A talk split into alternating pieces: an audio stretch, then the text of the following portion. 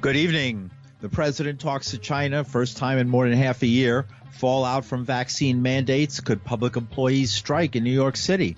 And almost 20 years later, we look back on the September 11th attacks. With these and other stories, I'm Paul DiRienzo with the WBAI News for Friday, September 10th, 2021.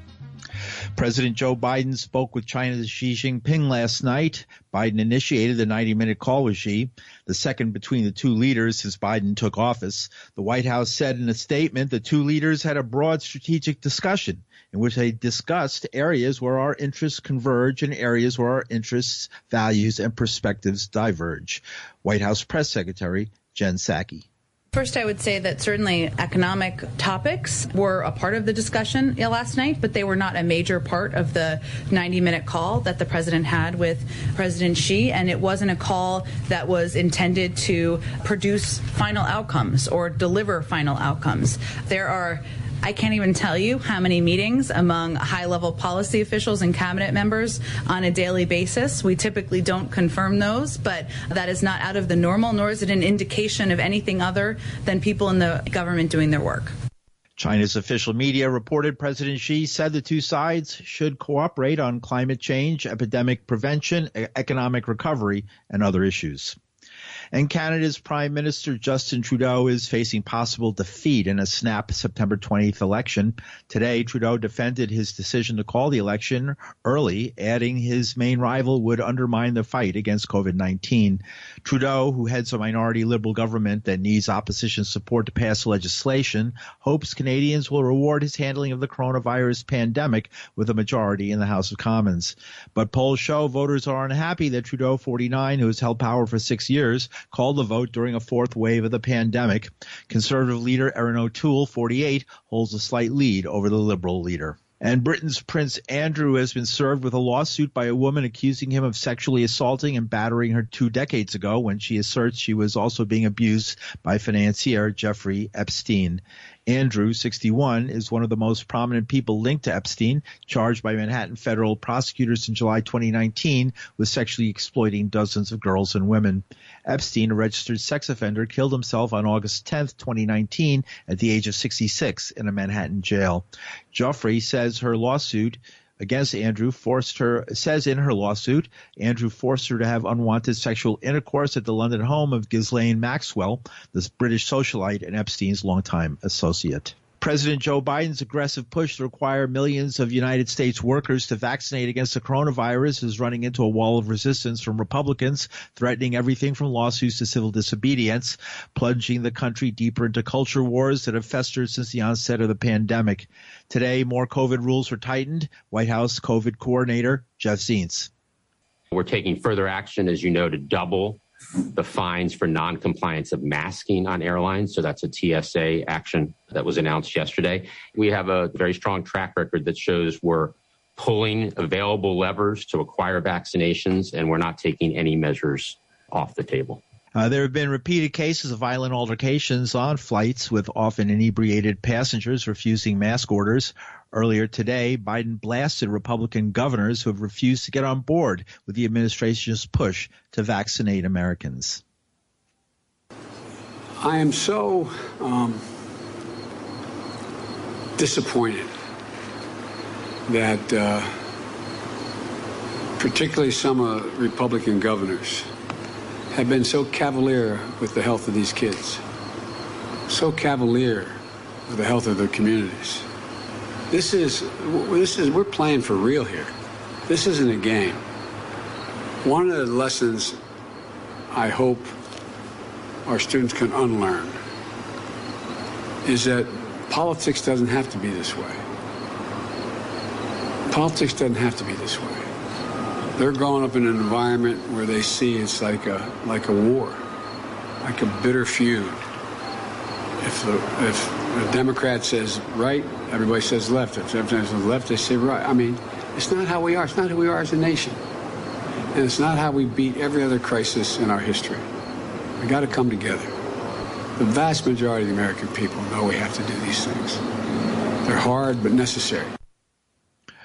In South Carolina, Governor Henry McMaster says he will fight to the gates of hell to protect the liberty and livelihood of every South Carolinian. South Dakota Governor Kristi Noem, a potential 2024 presidential candidate, says she's preparing a lawsuit. And J.D. Vance, a conservative running for a U.S. Senate seat in Ohio, describes Biden's move as Washington's attempt to bully and coerce citizens. Rules announced by Biden yesterday could affect 80 million Americans who've not gotten the jab yet, denying them paychecks if they don't show proof. But today, Jen Psaki says the government's power to order the inoculations is clear, backed up by federal labor safety laws. This is a law. So Congress uh, passed a law in 1970, the Occupational Safety and Health Act. Uh, and the reason the Department of Labor and OSHA is able to take this strong step to protect Americans from COVID is that Congress passed that law. Yesterday's announcement uh, by the Department of Labor is proceeding under that law. And the law basically uh, requires the Department of Labor to workers. And certainly a pandemic that killed more than 600,000 people qualifies as grave risk to workers. And so if the Secretary determines workers are in grave danger, he has an obligation to issue an emergency temporary standard. That's exactly what he did. White House Press Secretary Jen Psaki. The pandemic is worsening in many of the states where governors are most loudly protesting the president's actions. South Carolina, for example, is averaging more than 5,000 new cases per day and has the nation's second highest infection rate. The country as a whole is averaging more than 1,500 deaths and 150,000 cases a day.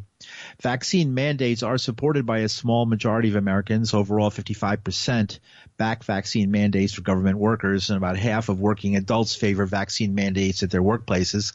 But yesterday, World Health Organization Director Dr. Tedros Adhanom in an emotional appeal, said that rich countries like the United States have enough people vaccinated to prevent waves of death that set, swept the country a year ago.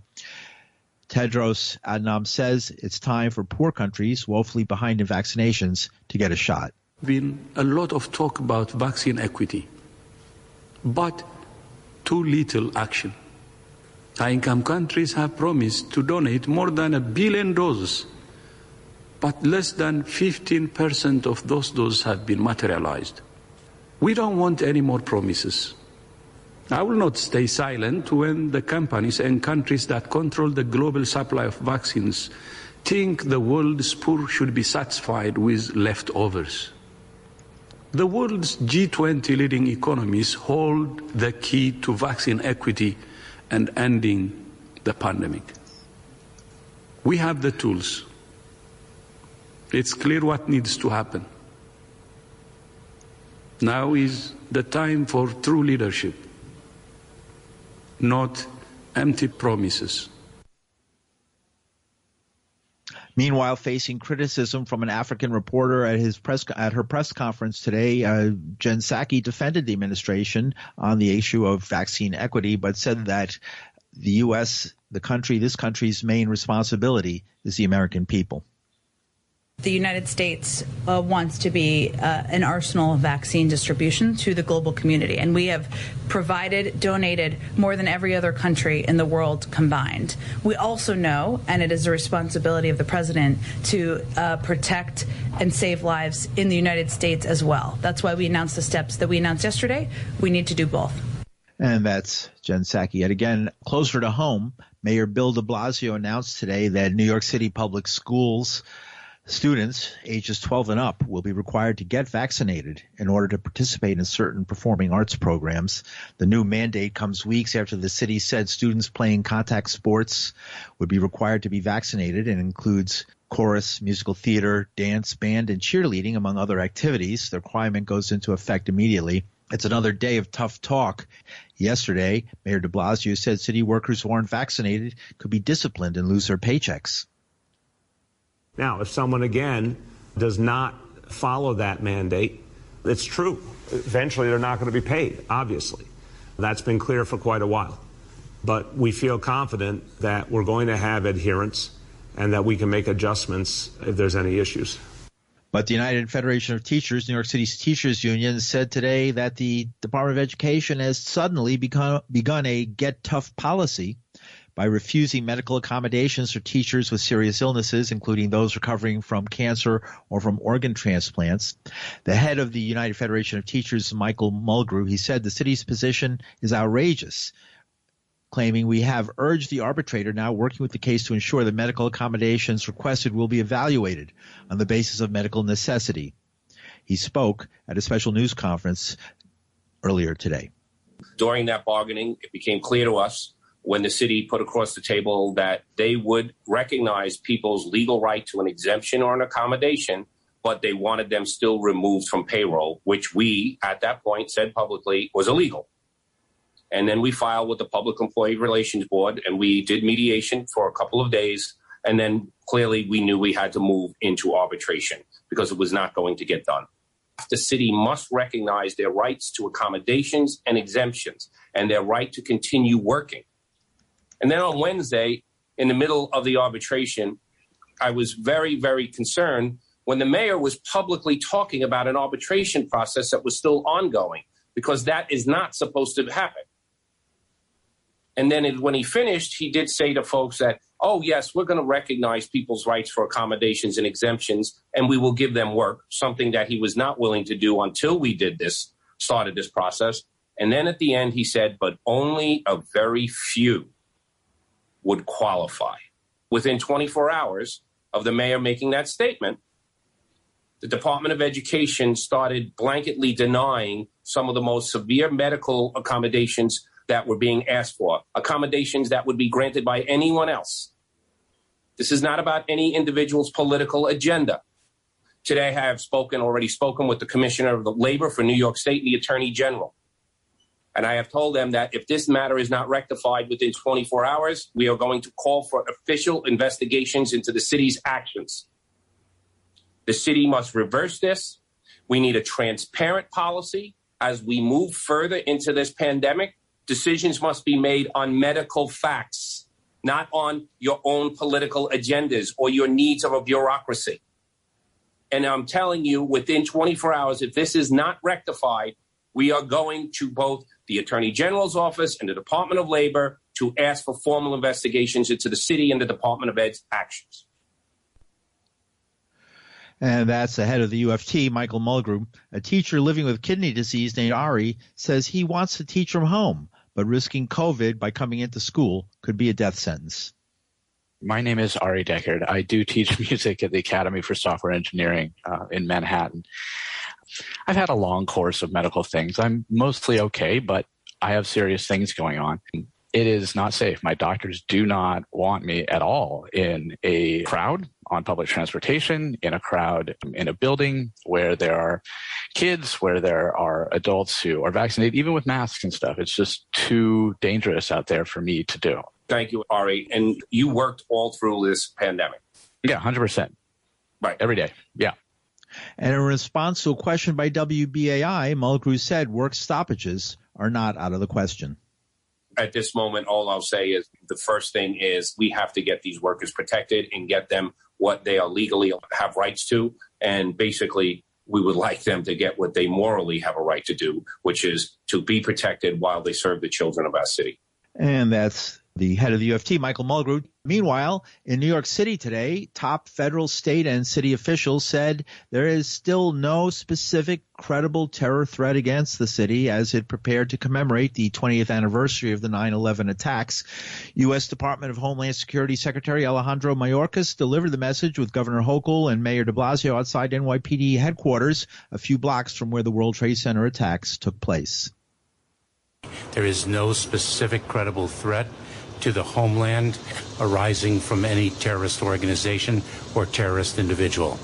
And we work together to ensure that we are watching uh, the flow of information very carefully, not just domestically, but around the world. The threat landscape has evolved over the last 20 years. In the immediate aftermath of 9 11, our focus was on the foreign terrorist fighter, the individual who sought to penetrate our defenses and enter the United States and do us harm. Over the ensuing decade or so, the threat evolved and it became the homegrown violent extremist, the individual already resident in the United States who was radicalized by an ideology of a foreign terrorist organization. Over the last few years, that threat again has evolved, and we are focused on the domestic violent extremist, the individual who is radicalized by an ideology of hate or false narratives spread on social media or other online uh, platforms and is drawn to violence because of that. As the threat evolves, that doesn't mean that the prior iteration of that threat has disappeared, but rather we see a rise in prominence of a new threat. And we keep our eye and our focus, our energies, and the extraordinary talent of the people in uniform who dedicate their lives to the safety and security of American residents. It is because of them that we watch all of the threats and that's the Department of Homeland Security Secretary Alejandro Mayorkas in New York today. The NYPD and Port Authority Police Department plan to deploy officers armed with assault rifles, bomb sniffing dogs, and plainclothes cops not just downtown where many of the Solemn Days events will take place, but throughout the city. Meanwhile, FBI Director Christopher Wray also spoke today. He says the government is ready to handle any threats as they emerge. Under Director Mueller's leadership, the FBI adopted a mentality of doing everything we could and still can to make sure we never have to ask that question. What should we have done? Again. And instead, we began to live as if every day were September 10th. And we're still living that way today. Every day we wake up asking ourselves, what do we need to do to keep people safe today, tomorrow, and the day after. FBI Director Christopher Wray. 20 years ago, this newscaster, joined by morning show host Marjorie Moore, activist Dana Beal, and others from the WBAI family, announced the attacks on the World Trade Center while live at WBAI's studios at 120 Wall Street, just a few blocks from Ground Zero. Oh, we have breaking news. It looks like a, a, plane has crashed into the World Trade Center. There is a huge explosion and fire at the top of the World Trade Center. This is a live broadcast at 8:52 in the morning. We have no story right now as to the cause, if it's an accident or was intentional, but it looks like the top half of both towers are absolutely in flames.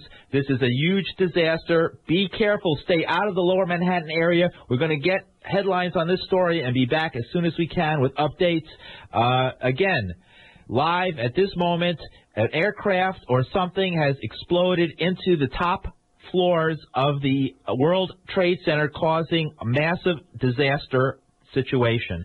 we will smoke. a lot of smoke coming out of the tops of the building. Towers. This is live. Mm-hmm. We will come back to you in a moment. And and that's a little bit of the day's reporting. Uh, Jose Santiago, then the news director, handled a lot of the reporting for the rest of that day. WBAI, uh, amazingly enough, remained on the air throughout that day until about 5 p.m. when um, it seems apparently uh, on the collapse of Building 7, the third large building, uh, part of the World Trade Center complex to fall, uh, electricity was cut. Upon leaving, uh, this reporter and other members of the WBAI family uh, made it over a few blocks to the disaster and observed the smoking ruin of what had been the Twin Towers. The next day, I took a microphone to the streets surrounding Ground Zero and talked to rescue workers. And this is back 20 years ago on September 12th, 20, 2001, is what they had to say. New Yorkers get a bad rap. They really do. For being bad, for being this. But I tell you, I was most impressed to see so many people donating blood, giving water to people online that were giving blood. It just made you feel good. And again, you got to keep in mind those buildings are pretty unstable. Right, they're still right now. Right, right as we speak, those buildings there, I can hear the quenching. Yes, Danny, Danny Olson, Freehold, New Jersey. I got a lot of credit to the firemen and respect what they're doing. I mean, I I seen the look in their eyes and their faces. It's really been amazing. The policemen, got to give a lot of respect to them. Seriously. Thank you.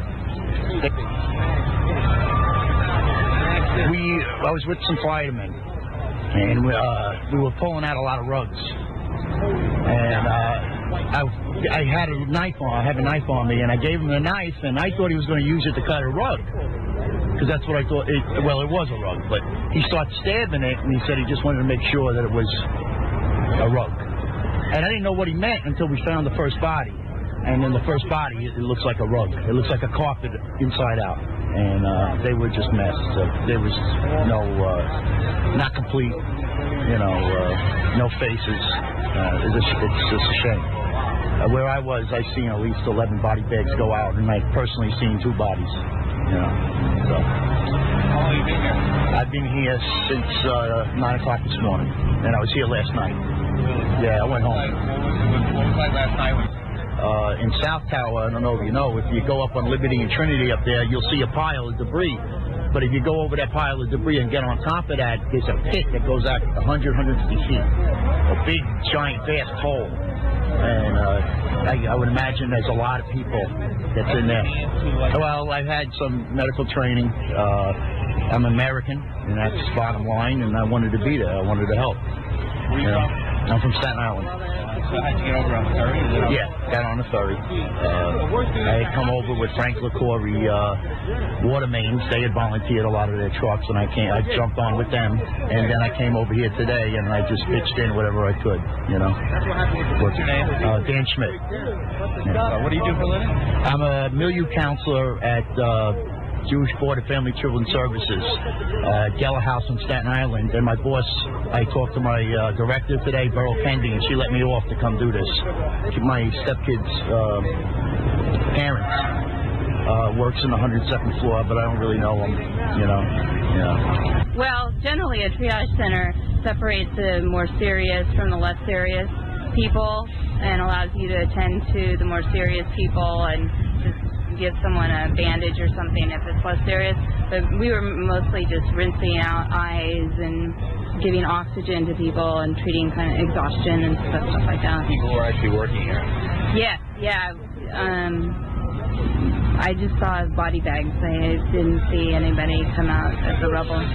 That's what folks I talked to said that as opposed to 1993 when this happened, there's a large flood of, of wounded and injured, and this time the emergency rooms are silent comparatively. Yeah, we're actually from New York Methodist, and we came down from Brooklyn to help because we were put on alert yesterday, and there was nothing really that we could do. So we thought we'd come down here today and try and help. Working with the bodies and help. We had to run a few times, went back and forth, and we've been trying to find the rest of the team that we came down with.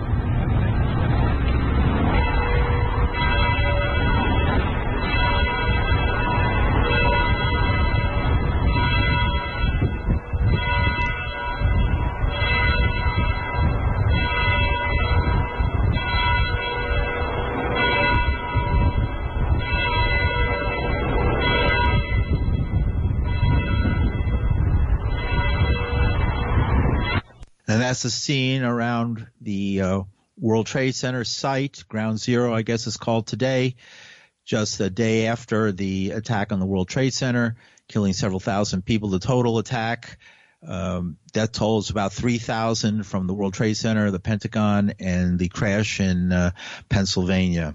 And finally, New York City Comptroller Scott Stringer seems to be revealing a crack in our lame duck mayor's uh, final months, and as he tries to get people in line and all his ducks in a line to uh, bring them back to work on Monday, Stringer revealed that he and his staff intend to defy Mayor de Blasio's directive that all city employees return to their workplaces on Monday. Stringer made his plans known in a series of posts to Twitter just a few days before the mayor's mandate is set to go into effect. The move appears to mirror a directive from Governor Hochul pushing back the state's back to work requirement to mid October. Stringer said our concern of our for our staff remains paramount, which is why we will not be adhering to the mayor's order for 100% return to work on September 13th. Stringer tweeted, "We will be delaying a fuller return to the workplace until at least October 12th to give us more time to assess the situation on the ground and build out a program for hybrid work." In a series of six posts, Stringer laid out his rationale for the decision and cited the highly contagious Delta variant of COVID as one of his primary concerns. Earlier today, de Blasio spoke on the Brian Lehrer show about his efforts to change the mindset of people in the city from working remotely to returning to a pre-pandemic footing. He described remote employment for city workers as having a huge impact, unfortunately, in the wrong direction.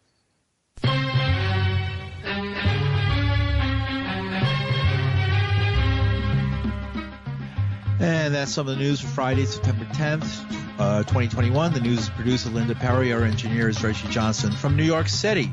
proud New York. I'm Paul DiRienzo. Thanks for joining us.